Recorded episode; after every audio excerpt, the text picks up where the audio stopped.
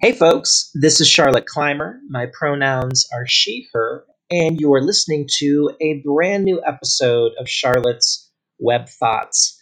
This is the audio slash podcast version of the actual Charlotte's Web Thoughts on Substack.com. You can go subscribe to that at charlotteclymer.substack.com. It's completely free. All you need is an email. It takes less than five seconds and it helps me out immensely. And I'm not going to lie, if you could do a paid subscription, I would really, really appreciate it.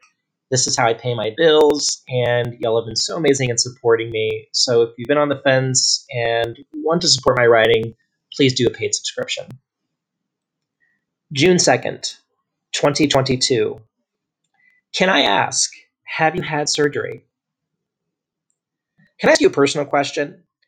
It almost always starts this way, always with the same softness of tone, eyes suddenly lowered any relative number of degrees as reflects the life experience of the person asking to inquire, sometimes nervous and shifting, sometimes gesturing vaguely with their newly leaned in posture and locked eyes towards some self imagined form of conspiratorial allyship, sometimes a furrowed brow involuntarily aligned with pure curiosity, most often made with no ill intentions, honestly just wondering, pretty please, if I could talk to them about my personal medical history, including the implied request to know how my genitals currently look.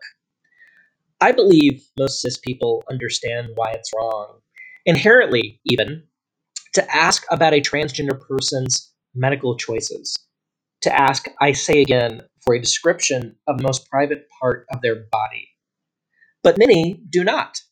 I would know.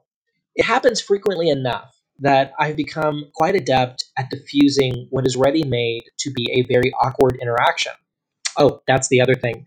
When this good faith transgression is made, not only do trans people get stuck navigating how to extricate themselves from this exchange, but we must do so gracefully with the utmost tact, which includes, I am pained to say, comforting the cis person who thought it was a good idea to ask the question in the first place. They say, Oh, I'm so sorry, I didn't mean to offend. I have just told the person in as calm and comforting a voice I can manage that it's generally frowned upon for anyone who is not a medical professional actively engaged in assessment to ask about a person's medical history. Any person, not just trans people, and that there are overwhelming financial and cultural barriers to life saving transition healthcare for the vast majority of trans people. And I offer a quick, don't worry, let's just move on. And I mean that. They cannot move on. They respond, I really am so sorry. I don't know why I asked that. And now I have the distinct pleasure of listening to this for about 20 seconds.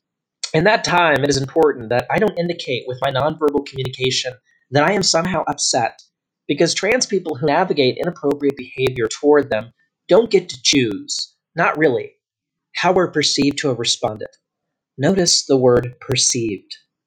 I tell them that it's fine, by now it is not fine, in order to mercifully kill this conversation and attempt to claw my way back to happiness in some other part of the room. Cis people are inappropriately asked about their medical histories too. I don't at all want to suggest otherwise. This is not a trans only experience, but the motivations feel different, which is enough to be upset, I think.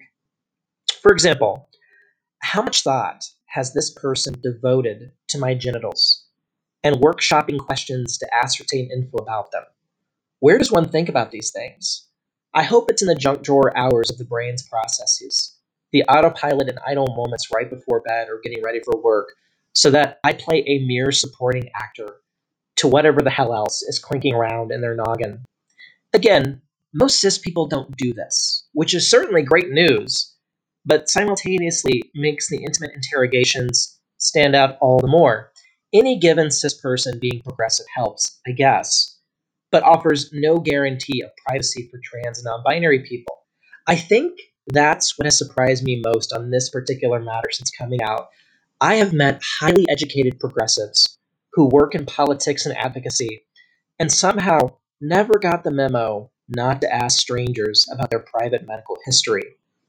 I have rolled this over so many times in my mind, and it's hard not to wonder if these people, coming from every background, know if they're objectifying my body and sexualizing me.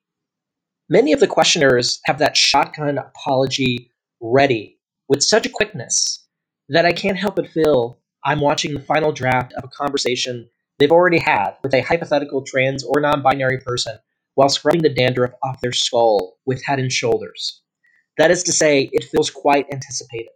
They knew it was wrong to ask, but they decided to roll the dice and have the apology ready in case things went south. Fun. It comes across as gawking, like tapping the glass and peering inside a zoo exhibit. It doesn't feel good. Please don't do that. There are some trans and non binary people who feel completely comfortable chatting with total strangers about their personal medical choices. They're rare, but they exist, and bless them for taking on that labor. That is their choice, and I respect it. But like every marginalized community, we are not a monolith. And when a cis person sets out to ask for private information from a trans person and justifies it by saying they have a trans friend who talked to them about their surgeries, I can't emphasize enough how much of a fucking dork we think you are. I say that with kindness. I do have good news. Google is a subscription free service. It costs nothing. Anyone can go to that website and willy nilly search for whatever the hell intrigues them. There are countless millions of experiences conveyed by trans non binary people online, and an enterprising cis person who is acquainted with the technological wonders of mouse and keyboard will certainly learn a thing or two by doing the work themselves. In the meantime, let me buy you a drink, and we'll talk about fun and interesting topics that allow you to see me as more than a collection of body parts.